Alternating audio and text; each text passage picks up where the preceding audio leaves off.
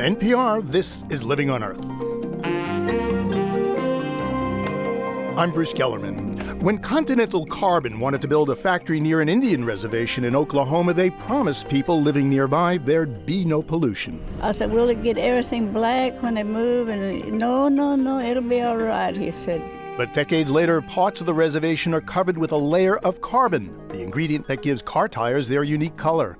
It's left the air and the water tainted black, and residents seeing red. EU sister. That's what lying means, EU sister. But they don't care. They don't care. They're going to still lie and lie and lie and lie. And that's why we're in trouble, yeah. We're in trouble today. Trouble with a capital T in Ponca City, Oklahoma, this week on Living on Earth. Also bringing the Owens River back to life and why an unmade bed is better for you. Stick around.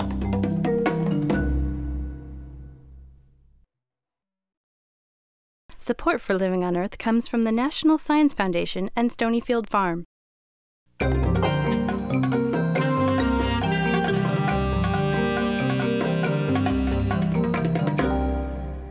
From the Jennifer and Ted Stanley studios in Somerville, Massachusetts, this is Living on Earth. I'm Bruce Gellerman, sitting in for Steve Curwood. If you've ever visited the Ship Channel, a man made waterway leading from the Gulf of Mexico into Houston, Texas, you know, and there's no polite way to put this, but it stinks. Some people say it's just the smell of money. The corridor stretching along Ship Channel is lined with refineries and chemical plants. In fact, it's the second largest petroleum complex in the world.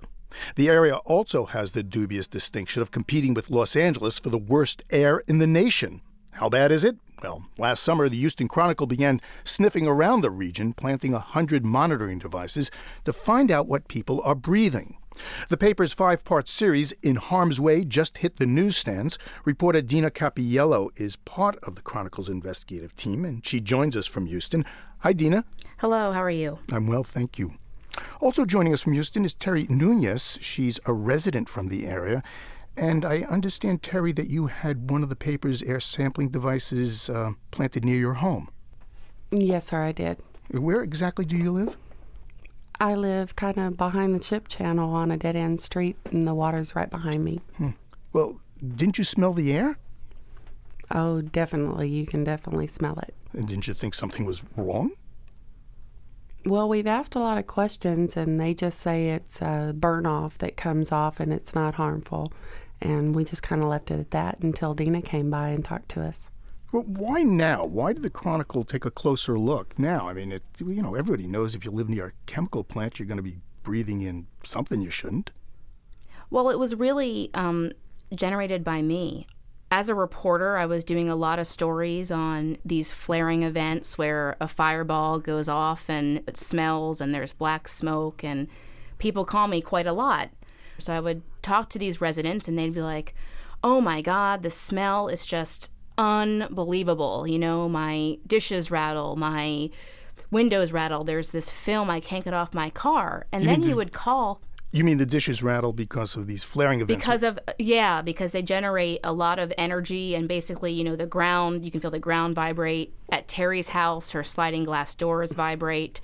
And i would hear this from residents and then you would call up the company or the county pollution control and they'd be like well we went out there and did these tests and it, it, it came back fine. And i was like okay something something's going on here But the state was monitoring the, the, the air there, right?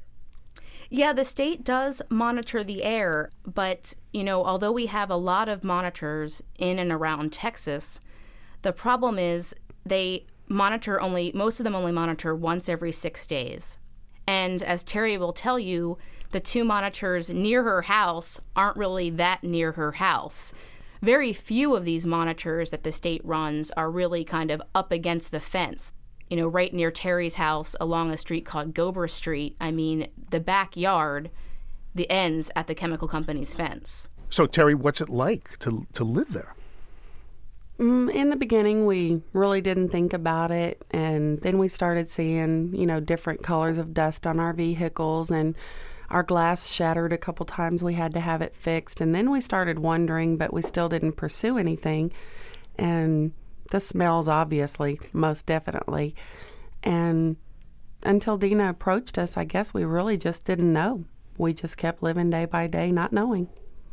I understand you, you kept a diary during the, the, the sampling, yeah?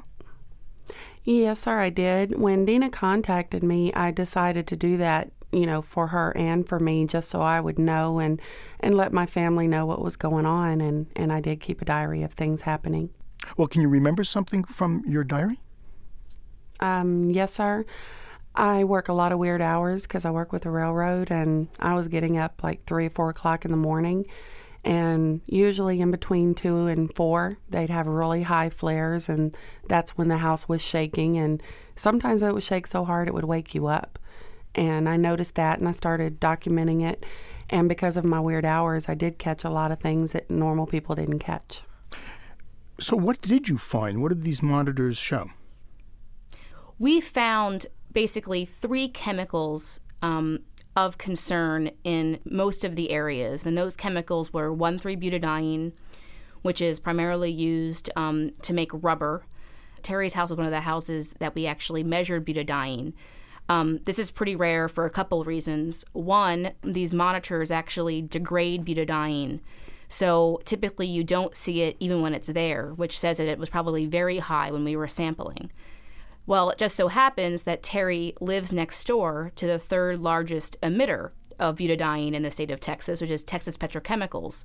They make butadiene, which they sell to Goodyear next door to make tires. Besides butadiene, we also saw benzene in two neighborhoods that a, a scientist said would be like sitting in traffic 24 7. The levels that we found, particularly in Terry's neighborhood, would definitely increase you know your cancer risk there. Um, you know, typically an acceptable risk level in a community is about one additional cancer case in a million people. In Terry's neighborhood, some of the levels were between 100 to 400 cases in a million people. And what's the third chemical? The third was chloroform, and chloroform's kind of a funny one because it has a variety of sources, and we saw it most prevalently in Terry's neighborhood again. Terry's neighborhood was a kind of ground zero for our study. I mean, she lives and definitely lives on the, the, the most polluted block based on our research. And uh, that was actually just borne out by the state, who released some data from 2003 that showed butadiene in the Manchester area of Houston would cause, you know, if inhaled over 70 years at that concentration, 24 hours a day, 200 additional cases of cancer in a million people. That's a very heavy risk. But chloroform can come from chlorinating wastewater. And it just so happens that Terry has the unique distinction of having the house with one of the highest chloroform levels. And shocker, she lives right next to one of the state's, um, one, excuse me, one of the city of Houston's wastewater treatment plants. So, so that's probably the source there. So, Terry, this is the stuff you and your family are breathing in. Yes, it's very scary. you got kids? I have five children. That's why we have a totally new view now. well, do you let them play outdoors? Are you planning to move? Yes, we are planning to move now. We just bought this house five years ago with no clue. We just thought it was harmful stuff because that's what the chemical plants always tell us. Or harmless, I'm sorry. they always said it was harmless. And now that we know different, we are planning on moving. Dina, I understand that some of these chemical companies and petroleum companies are actually uh, buying up the private houses around their, their plants. Yeah, this this was really you know something I didn't expect, but one of the things I saw in county after county was just neighborhoods of foundations. No houses there, you know, weeds coming up in where driveways used to be. And it's a trend throughout Southeast Texas where these companies have just started buying what they call buffer zones, is what they call them, or green zones is another term. And they're just, they start at the, typically at the houses closest in. They get, typically get an appraiser and they go out there and they offer people money for their home and property. Some cases they sell the home back to the person so they can move it. And I mean, whole neighborhoods have disappeared. And you know, for some people, it's a great solution. Get me out of here. I can, you know, afford a new mortgage. But for some people, and a lot of them are elderly, they're kind of stuck. And so you see people that, you know, don't have anybody to play dominoes with, or in this area called Wooster, which is just west of ExxonMobil's refinery, which is the largest in the U.S., actually. The city has to come out and let out the fire hydrants twice a month because there's so few people there. The drinking water backs up in the pipes, and the chlorine and all the other things concentrate. When we started looking into it and started probing into it more, um, we talked to a lawyer in Houston, and you know, basically, we got some internal memos from a company in the Houston area that show well, they call it buffer zones. It's really more for liability reasons to reduce the risk of liability. It's it's much harder to prove somebody has a health effect or their property is is encroached upon when they're farther away from a plant. And it's also to kind of shut down the complaints. You know, the people that are left behind, you know, one of them says in the article, you know, there's nobody else to, to gripe out here anymore. there are so few voices to kind of stir up trouble and get things changed. Terry, it's enough to make you sick. I mean, literally. Um, has it? We have noticed a lot of changes. Um, we aren't sick people. We we're constantly busy running and doing stuff, and we hardly ever get sick. And when we did move there, my husband started getting runny noses. I did, my child did, and my older children and I have animals, and my horse's eyes would be draining. They'd ha- constantly have draining from their noses, and we just couldn't understand it. And we thought, well, maybe it's change, or we just didn't know. Dina, what does the state say, and uh, what about the chemical companies now, in, in, light of your report? Well, the state um, has already started to change some things. Um, you know, it's been kind of 10 years in the making. Um, some of the articles criticizing how the state deals with air toxics go back 10 years, but um, there are no federal standards for air toxics. So one of the things that they're going to do is is make every level set at the same level of risk. Currently in the state of Texas, you can have one chemical that's set at a level that's equal to one cancer case in a million people. And then another carcinogen could be set at a level that's 100 additional cancer cases in a million people. So there's just kind of no rhyme or reason how about how these standards were set. And the state can't even tell you how they were set. You ask them show me the data. What how did you get this number? And they can't really defend themselves. So they're going to actually step back and start doing that and just recently, they began to look at their air pollution data and, in a larger scale, look at it in terms of cancer risk. But, you know, again, Bruce, you have to rem- remember we're in Texas and um, the industry is very powerful and uh, the industry is very clear in my story and they do not want these to be standards. They do not want this to be, you go above this, you're in trouble. So it's going to be interesting. It's going to be interesting to see, you know, as the state kind of opens up the the the, the, the opens it up for debate, whose voice is heard. Well, Dina, thank you very much. Thank you, Bruce. And Terry, thank you. Oh, thank y'all for inviting me. Terry Nunez is from Southeast Houston, Texas, and Dina Cappiello is a reporter with the Houston Chronicle. To read the Chronicle's entire five part series in harm's way, visit our website at livingonearth.org. That's livingonearth.org.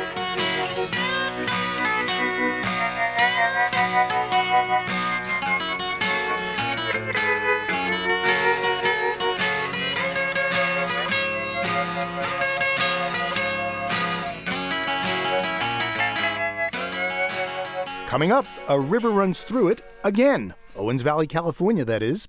Keep listening to Living on Earth. It's Living on Earth. I'm Bruce Gellerman. Coming up, one landlubber's quest to become a salty dog. But first, a century ago, Los Angeles, then just a small city, was running out of water.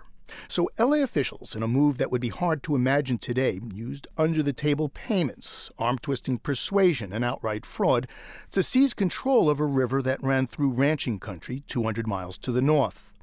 The Owens River was diverted out of its valley and into a pipeline, quenching the growing city's thirst, but leaving the Owens Valley high and dry. Now, decades later, Valley residents have scored a major legal victory that, as Ilsa Setziol reports, will have water flowing through the old riverbed once again. In the Owens Valley, on the east side of the Sierra Nevada mountains, there's a sharp turn in the Owens River. The river flowed here for tens of thousands of years, digging down deep into the earth, cutting an 800 foot gorge. But it hit a patch of granite and had to yield, creating the bend. In more recent history, the river has bent to human needs and desires. Power plants and LA's water diversions dried up the Owens River. But today it has returned, at least along nine miles of the gorge. Brian Tillemans with the LA Department of Water and Power looks down at a green ribbon of willows and cottonwood trees at the bottom of the Rocky Canyon. We went from a desert environment to uh, a continuous riparian corridor in probably about three to four years. And these trees that weren't here 13 years ago are now 25 to 40 feet high. Tillemans oversees environmental restoration for the Department of Water and Power, or DWP. He says the gorge is a model for restoring 62 miles of the river that runs south of here. It's the largest project of its kind ever undertaken in the West. Tillemans says they're planning to take water that now flows into an aqueduct bound for LA and send it back into the original riverbed. We're also going to send down what's called seasonal habitat flows. And those are flows that will come down to mimic the snowmelt. Those will be the higher flows that will provide the ability to put the sediments up on the bank and recharge that floodplain aquifer and get the seeds and of the uh, woody species in that established in the outer perimeters of the floodplain. Behind Tillemans, white throated swifts dart out of nests in the cliff. He says reestablishing the river and the plants and animals that rely on it is partly a matter of timing. For example, they didn't have to plant trees in the gorge. Down below here we have cottonwoods and willows below this one site, and there's little seeps that have persisted. If you come up here during the, the springtime and the trees are putting out seeds, the thermals will take those seeds and you can just see the seeds drifting up canyon. Those are the trees that we were watching, those seed sources. And when they were pumping out the most seeds, that's when we were timing our flows to come down. Just to get the Lower Owens River restoration started could cost LA's Water Authority more than $20 million and enough water for 30,000 LA homes. But DWP, as some folks here point out, isn't doing all this because it's kind hearted. The water agency's hand was forced by lawsuits. Still, water will flow into the lower river beginning in the fall of 2006. Local environmentalists like Mike Prather are enthusiastic but wary. If you look at the, the Lower Owens River management plan, it is, it is very general. There's very little detail in it. And that is, that is one of the concerns. It's kind of like the Department of Water and Power wants us to just trust them, and yet we've gone through a, uh, a hundred years of, of trust not being a, a good thing to do. Prather is with the Owens Valley Committee. He's strolling along another stretch of the river that gets a little water now, but will get a lot more with the new project. Lesser goldfinches are harvesting seeds from small sunflowers, a Bewick's wren sings, and an osprey circles over the tops of tall willows. That's the osprey. He's wishing he could find something to eat. The river's not quite a great place for fish right now, but hopefully that'll be changing. Prather hopes the project will create habitat for species that have either disappeared or become rare. That includes birds such as the least bell's vireo and the yellow-billed cuckoo. But he's not sure there'll be enough water to do it.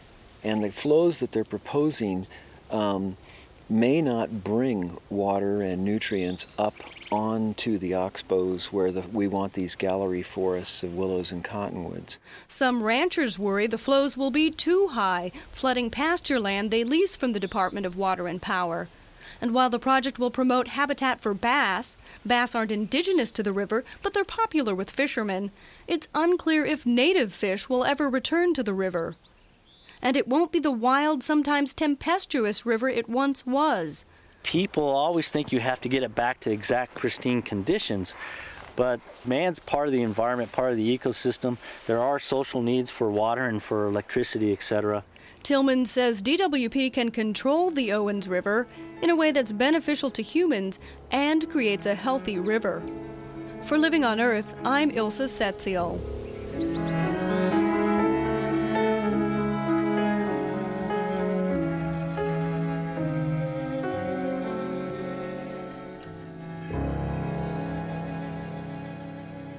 To call Redmond O'Hanlon a travel writer would be like calling Evel Knievel a guy who rides motorcycles.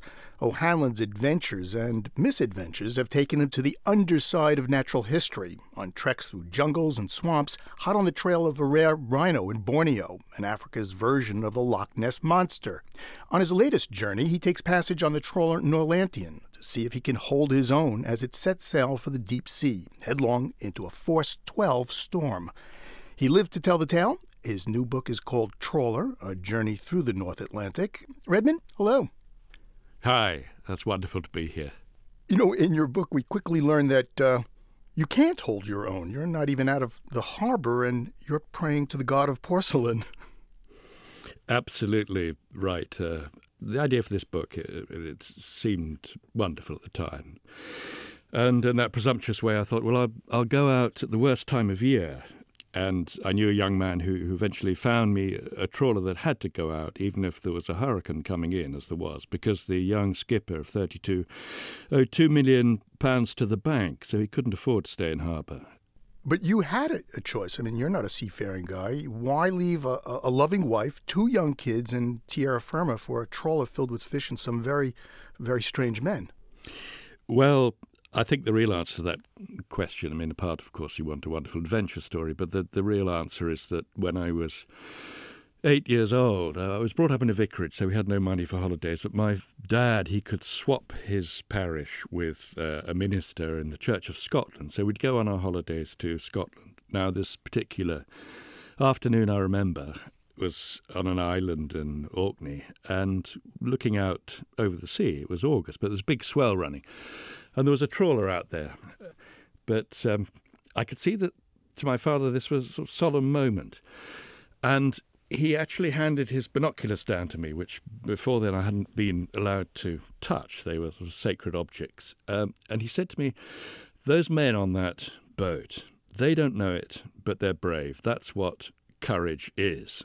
I admire trawlermen almost as much as I admired the Spitfire and Hurricane pilots at Biggin Hill, he'd been the padre right through the Battle of Britain, and nothing had ever lived up to that uh, in his life from that moment on. But his the seriousness with which he talked about these trawlermen said, I want you to remember this.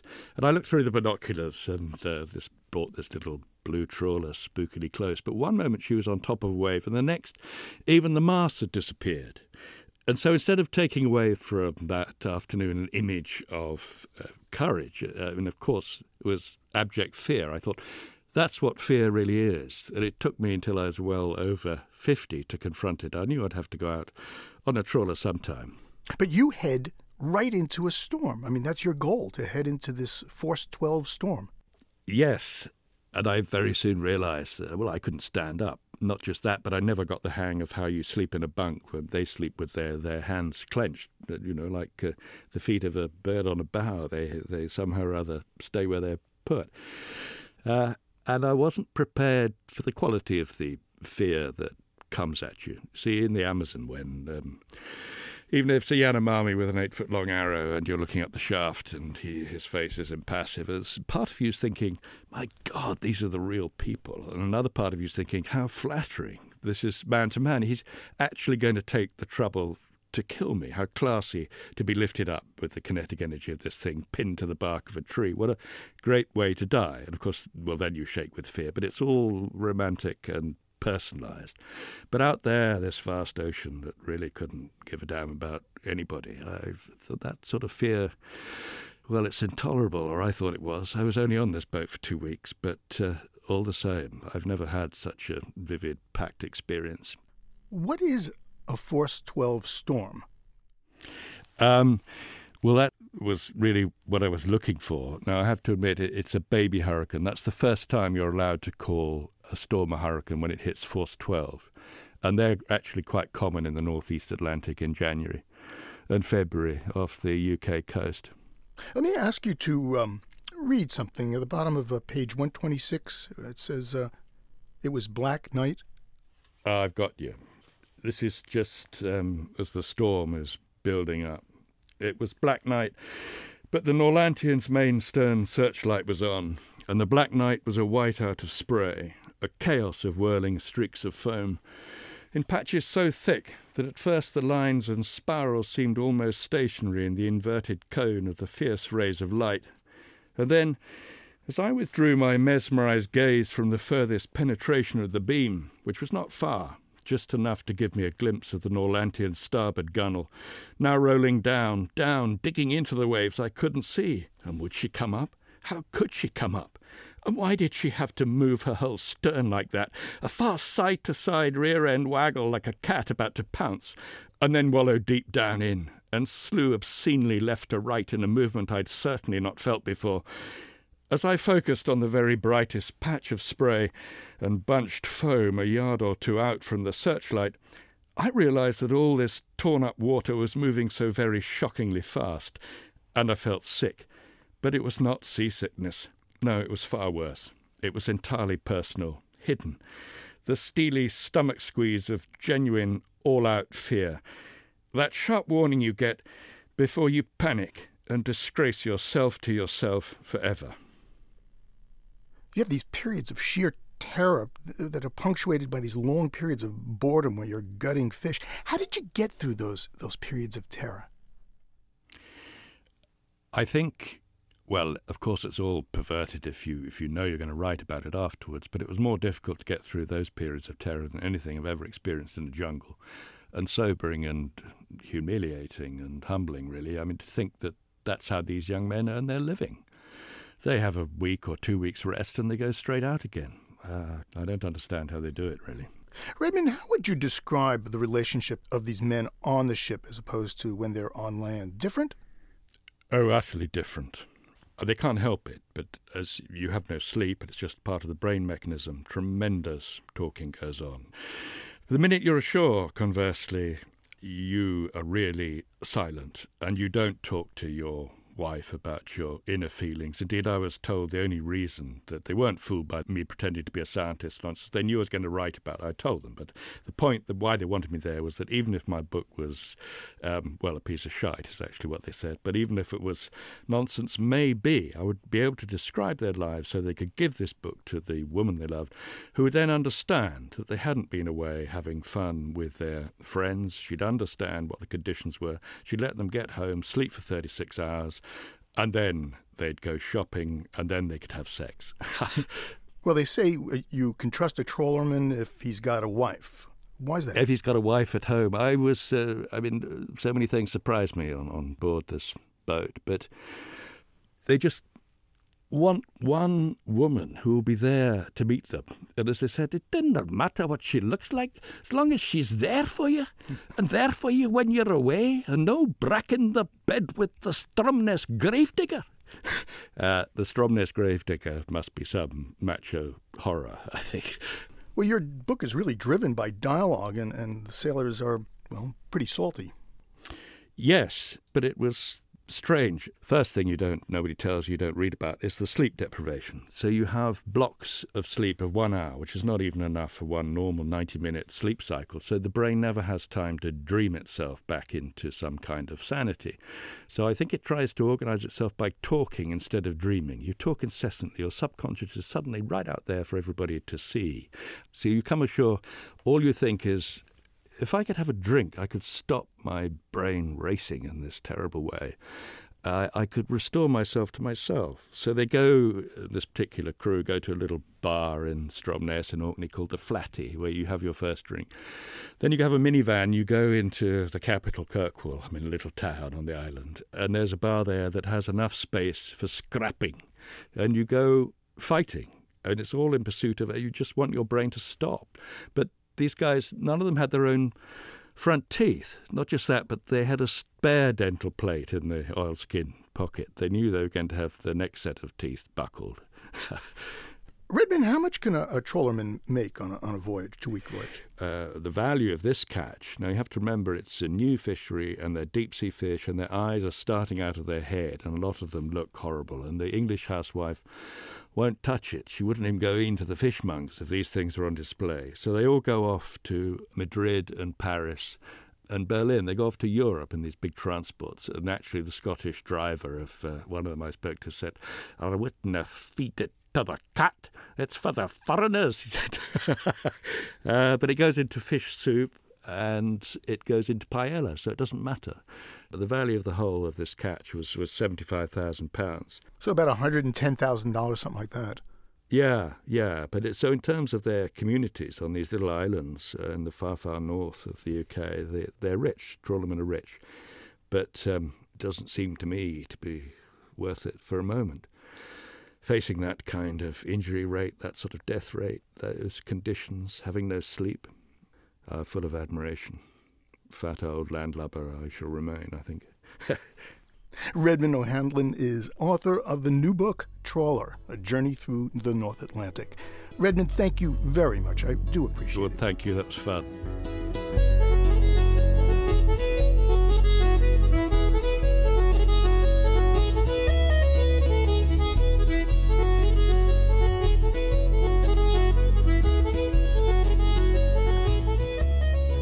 Just ahead, Baa Black Sheep in Ponca City, Oklahoma. Yes, sir, yes, sir. And that's the problem. First, this note on emerging science from Jen Goodman. We've all heard the saying that if you make your bed, you must lie in it. But scientists now believe that literally making your bed in the morning may be an unhealthy choice. Researchers at Kingston University recently discovered that house dust mites, which are thought to cause asthma and other allergies, cannot survive in the warm, dry conditions found in an unmade bed. Results from their study suggest that something as simple as leaving a bed unmade can remove moisture from the sheets and mattress so mites will dehydrate and eventually die. Beds are prime habitat for mites. A typical mattress may be home to anywhere from 100,000 to 10 million mites, which also live on sheets and pillows. In fact, 10% of the weight of a two year old pillow may be composed of dead mites and their droppings. This dust mite allergen is a factor in an estimated 50 to 80% of asthmatics, as well as in countless cases of eczema, hay fever, and other allergic ailments. In the next stage of research, the team of British scientists will use a computer model they developed to track how changes in the home can reduce the numbers of dust mites in beds. Heating, ventilation, and insulation features within the studied homes will be altered to monitor how the mites cope with these changes. Findings from their research could help building designers create healthier homes with reduced mite concentrations and encourage asthma and allergy sufferers to control the dust mite levels by simply leaving their beds unmade. That's this week's Note on Emerging Science. I'm Jen Goodman.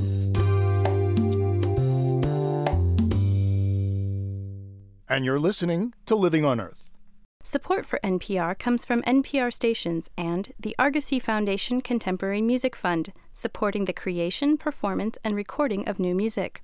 The Kresge Foundation, building the capacity of nonprofit organizations through challenge grants since 1924. On the web at kresge.org. The Annenberg Fund for Excellence in Communications and Education, and the W.K. Kellogg Foundation, From Vision to Innovative Impact 75 Years of Philanthropy. This is NPR, National Public Radio. It's Living on Earth. I'm Bruce Gellerman. Under a new Environmental Protection Agency standard, more than a third of Americans live in counties with unhealthy levels of soot or small particles in the air they breathe. Scientists only recently have begun to understand the dangers of these microscopic particles. They're easily inhaled and can contribute to a host of diseases, in Oklahoma, near the border of Ponca Indian Land, community members say one industrial plant has dumped so much carbon soot into the air, their farm animals are changing color. Ponca tribal leaders accuse state and federal officials of ignoring the problem. It's one reason the Poncas and a dozen other Oklahoma tribes have decided that maybe it's time they had more authority over their air and water. Vicki Monks has the story. Come on. On. On a small acreage just south of Ponca City, Oklahoma, John Hoke runs a herd of white faced sheep, a breed prized for pure white wool. Problem is, these sheep appear closer to black, an oily, sooty black. The one right there in the middle, look at her nose, around her nose nostrils, look how black it is. And up past her eyes, see them streaks up past her eyes? That's all should be white. It's a pathetic thing to see some kind of an animal like that. Mr. Hoke blames the condition of his sheep on smokestacks at a factory just up the road. It produces what's called carbon black. The plant superheats waste oil from a nearby refinery to produce ultrafine carbon particles. They're used primarily to strengthen the rubber in tires.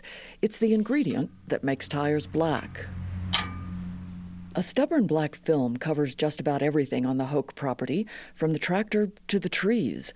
A short walk across the grass, and I notice that my shoes and pants have collected black dust, halfway up to my knees.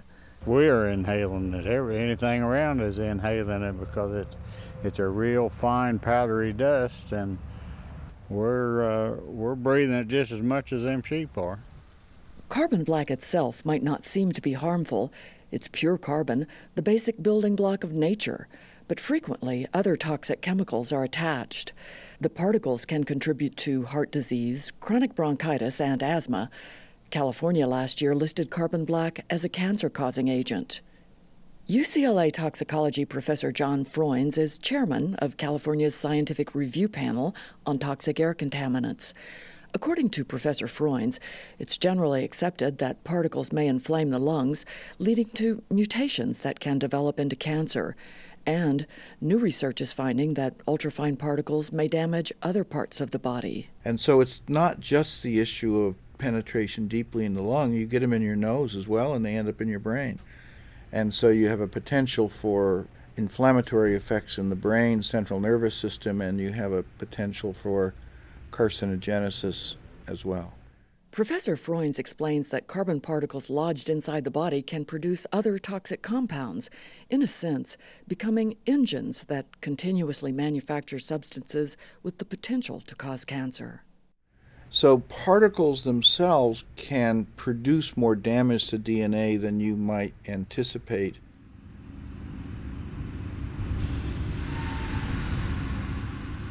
Continental Carbon's original owner, Continental Oil, Conoco, built this carbon black plant in 1953 on former Ponca Indian reservation land.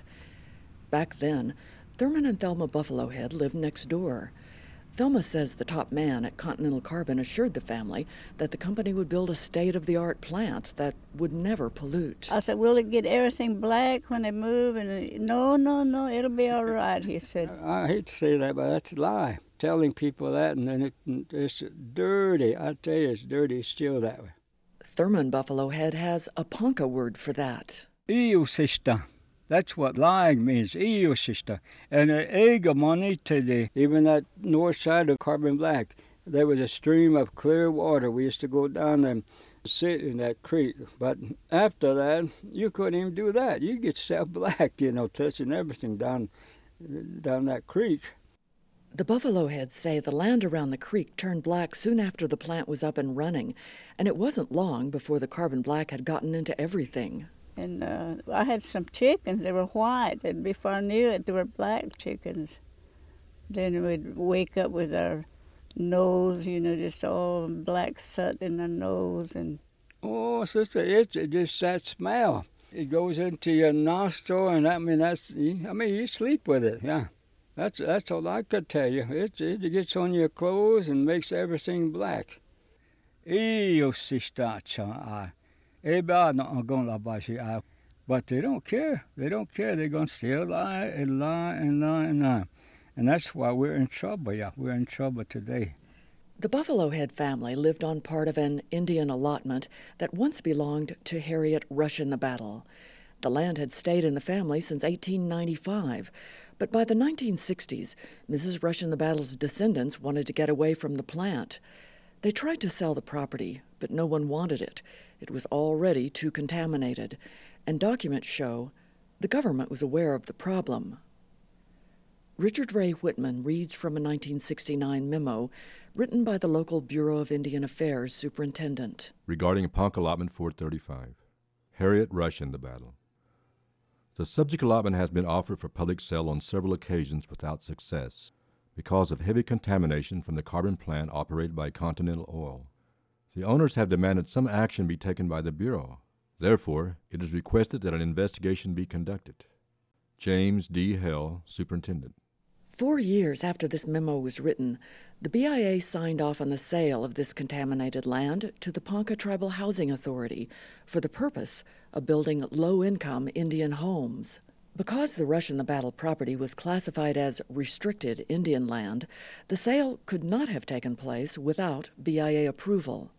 According to BIA spokeswoman Nedra Darling, no one currently at the agency remembers the case. The U.S. Department of Housing and Urban Development constructed 11 homes on the property, directly downwind of the plant.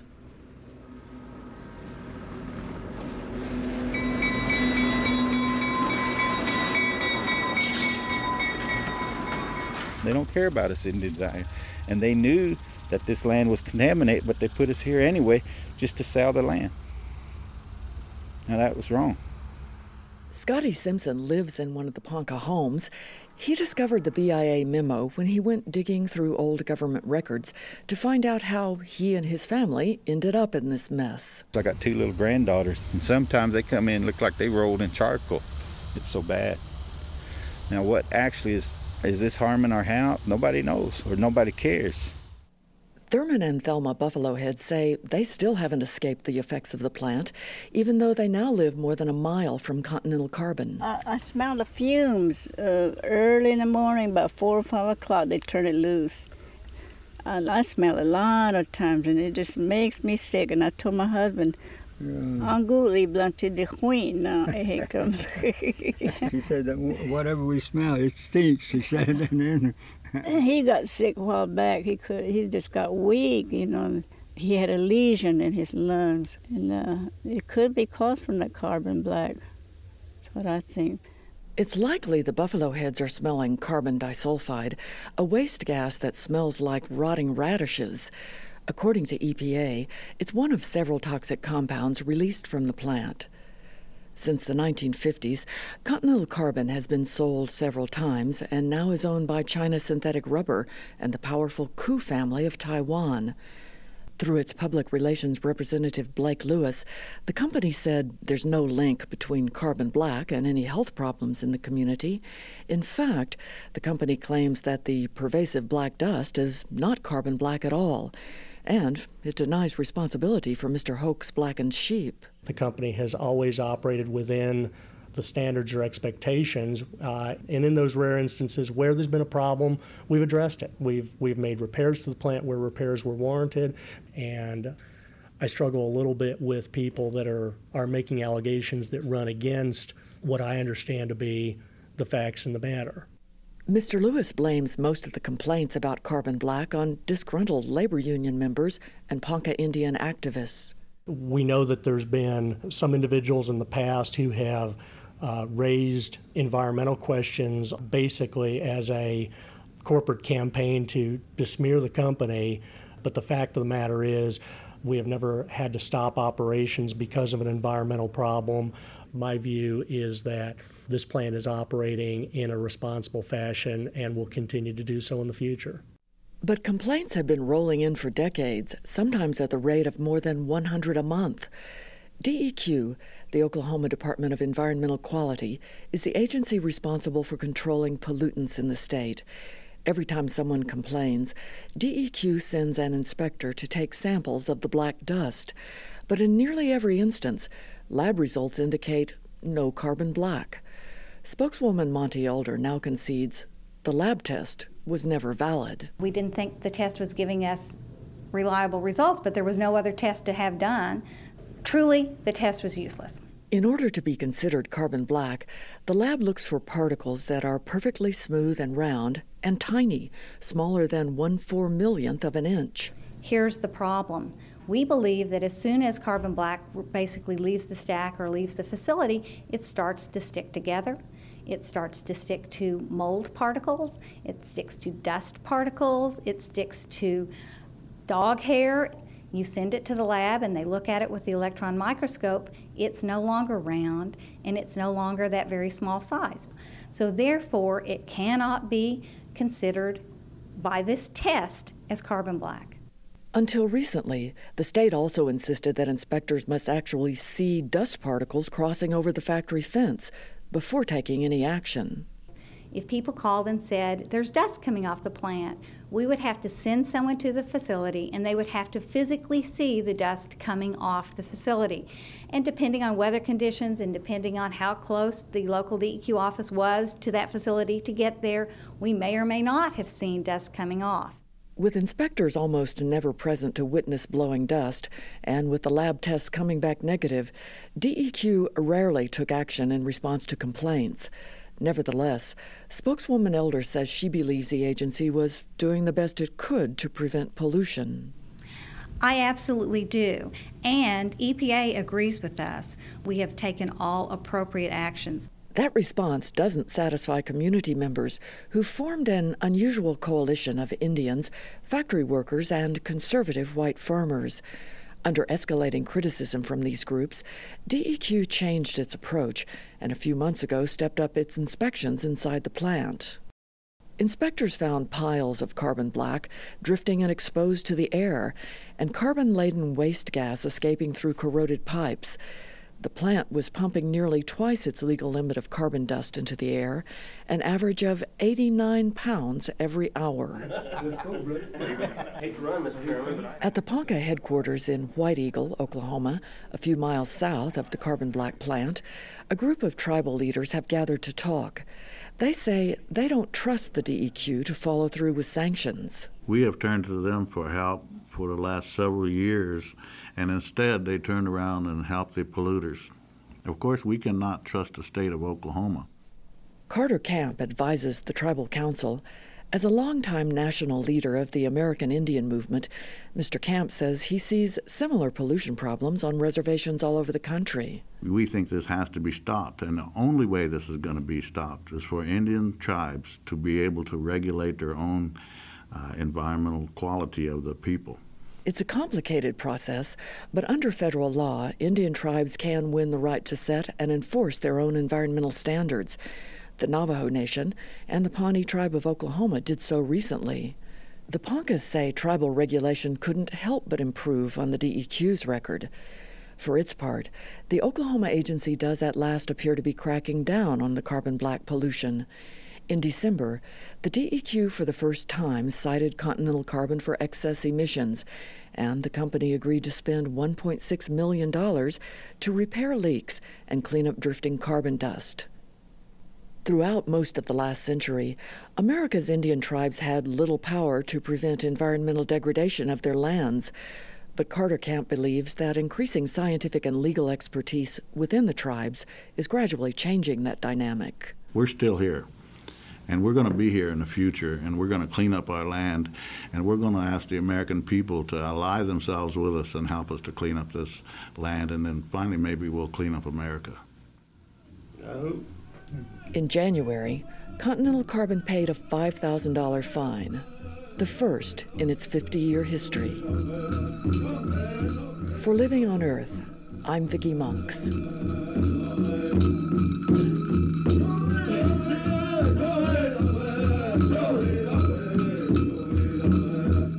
We'd like to thank Richard Ray Whitman and John McGinnis for their help on this story.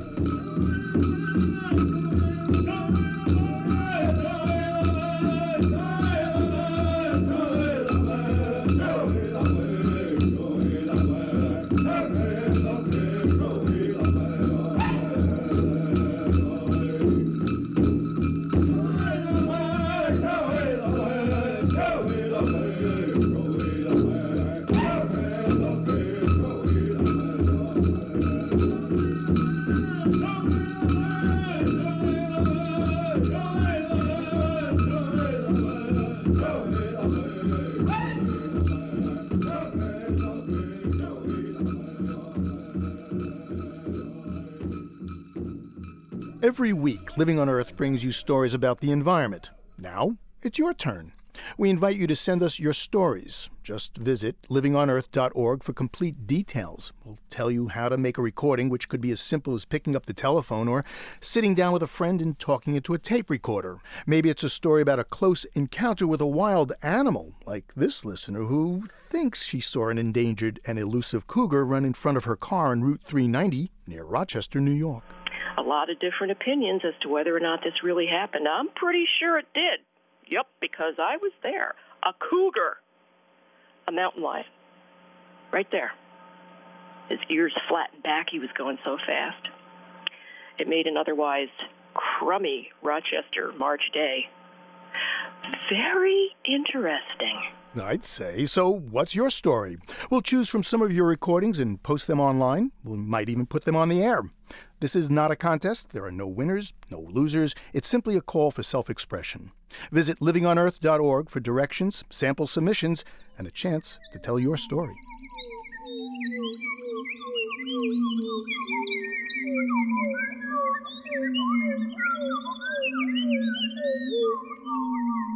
We leave you this week with a concert from A Canadian Forest. Bernard Fort employed a few studio techniques and effects to create this composition based on a recording he made of a single wood thrush near Mount Saint Hilaire in Quebec.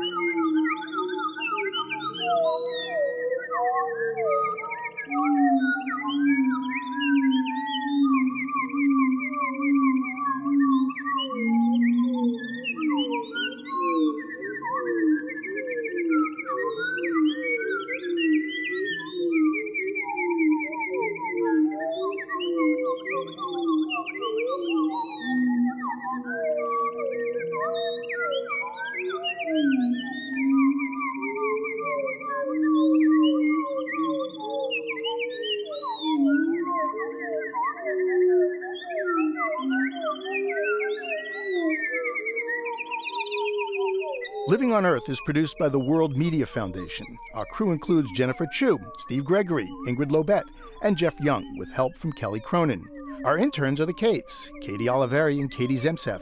Our technical director is Paul Wabrek. Allison Dean composed our themes. You can find us at livingonearth.org. Steve Curwood's on vacation. I'm Bruce Gellerman. Thanks for listening. Funding for Living on Earth comes from the National Science Foundation, supporting coverage of emerging science, and Stonyfield Farm, organic yogurt, smoothies, and cultured soy. 10% of profits are donated to efforts that help protect and restore the earth. Details at stonyfield.com. Support also comes from NPR member stations and the Ford Foundation for reporting on U.S. environment and development issues, and the Town Creek Foundation. This is NPR, National Public Radio.